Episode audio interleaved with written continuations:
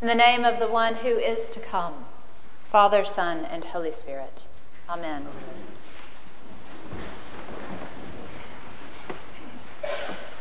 Many of you know that I like to run several times a week, and that chaffing is an unquenchable fire.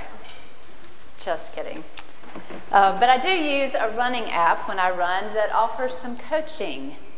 And one of my favorite running coaches tells me it is okay to look back as long as I keep moving forward. I like that. The looking back as long as I am moving forward. It reminds me that there is nothing wrong with nostalgia as long as I don't get stuck there. When I'm running, it is not about the pain or the ease, it is simply how I am moving forward. When things get tough and the road seems difficult, it is easy to begin to look to the past as a comfort and a crutch. Our nostalgia around the days of old is often influenced by the rose colored glasses through which we see it. We remember the good times, the times when things seem easy, our successes. And we often forget the price of those successes, much less the difficult times, the hard times, we tell our stories of winning, and we gloss over our stories of losing. Looking back is not a bad thing, but looking back without being honest to the truth of our past can get us into trouble. We can get stuck in misremembering how great things used to be, or we can assign blame to external factors that translates to future prejudices. We narrow our hope and the possibilities of our future because we have succumbed to a false narrative of our past life. But when we are able to look back and learn from our past, holding up our wins and our failures, the times we struggled and the times that we succeeded, we can begin to embrace our future in ways that open us up to the possibilities of new life and a new world. We can live in a place of hope, not regret. That's what John the Baptist is trying to do this morning. He is firmly situating his preaching in nostalgia. He's standing in the midst of the wilderness, not Jerusalem, not the city, but the wilderness. That place where the people of God heard their promise and their hope. It was the wilderness through which God led the people after their escape from Egypt to the promised land. It was the wilderness where Elijah defeats Jezebel and the prophets of Baal in the days of the king. John is intentionally in the midst of the wilderness to preach his message. And he begins by quoting the prophet Isaiah, again, calling back to their history and one of the greatest prophets that they have known.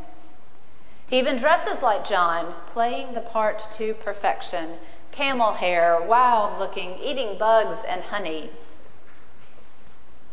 And then he reminds everyone that they are children of Abraham.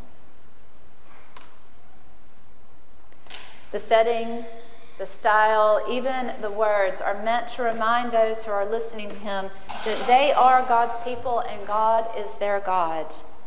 It is to remind them of a covenant made in the wilderness between God and Abraham and all of their ancestors.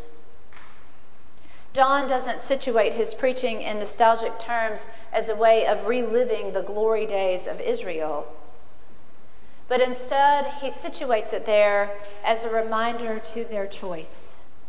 They can be stuck in the days of old, or those days of old can become a starting block for something new to happen. Ascension tells her stories of old there is her founding in the early 1900s and the families who were committed to her becoming a place of worship and God's presence in this neighborhood of the Garden District. And many of those families are still with us, tied to this place. There was the fire and the stories of all those who in the community and in the parish came together to rebuild this place of love and even add to it, renewing its mission and its ministry. There was the split, painful to say the least, but a great lesson in the resilience of Ascension as she faced her future with perseverance, with courage, with hope. Most recently, there has been a pandemic, a time that we continue to learn from, but that has reinforced those lessons of love and connection, perseverance and courage that she has learned her many years. To look back over our past and see how we have grown and flourished, to remember the lessons of courage and perseverance, points us toward a future in which we know we will continue to love one another and to live into God's purposes for us.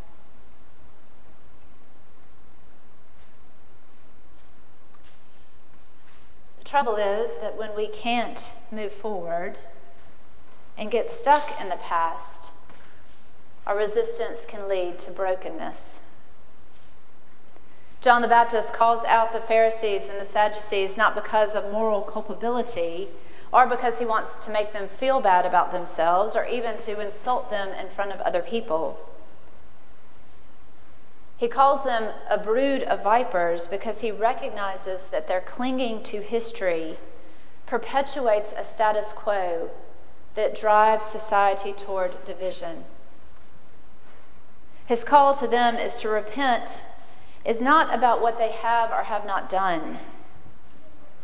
He calls them into a confession that admits their own personal need, brokenness, and weakness. Not simply that of society at large, but in themselves. Once they can admit their truth, that their weakness and the brokenness of the world is woven together then they can find redemption. Then they can find the fruit worthy of repentance. We are not so different. I promise I won't call you a brood of vipers, even if some of you might be. I'm just teasing, you're not. but it is not until we can look back and confess our own role in the brokenness of the world by recognizing our own weaknesses that we might begin to move forward into God's healing and redemptive purposes for us and for the world. Our confession is not one of moral culpability, what we did wrong, what we might have done differently. There is space for that type of confession, and we offer it every Sunday. That asking of forgiveness for what we have done and what we have left undone. But John believes that Jesus, as the one to come, the kingdom that has come near, will heal our divisions and bind us to one another and God through redemption. The only way forward along that path is in releasing our expectations and inviting God's vision to be realized. When we cannot release our own expectations, we walk the path of alienation from God, from one another, even from ourselves. And that alienation always leads to division and limits our participation in the kingdom of God. John's message of repentance, the one in which we are invited to cast off that which keeps us participating in the kingdom of God, that invitation is not about confessing sin in terms of what we have or have not done. It is about confessing a sin that has alienated us, that has moved us away from God, that divides us from God and from one another, because as long as that sin exists in the world, the coming kingdom cannot.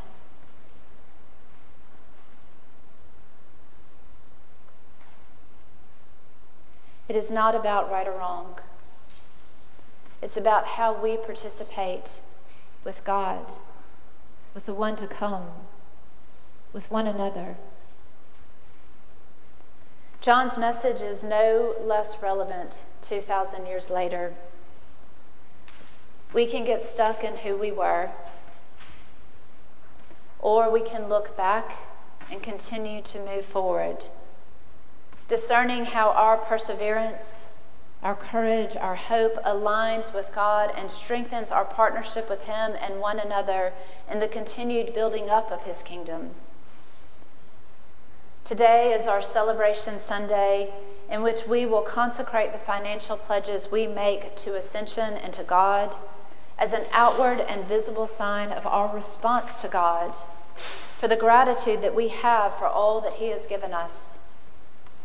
It is sacramental.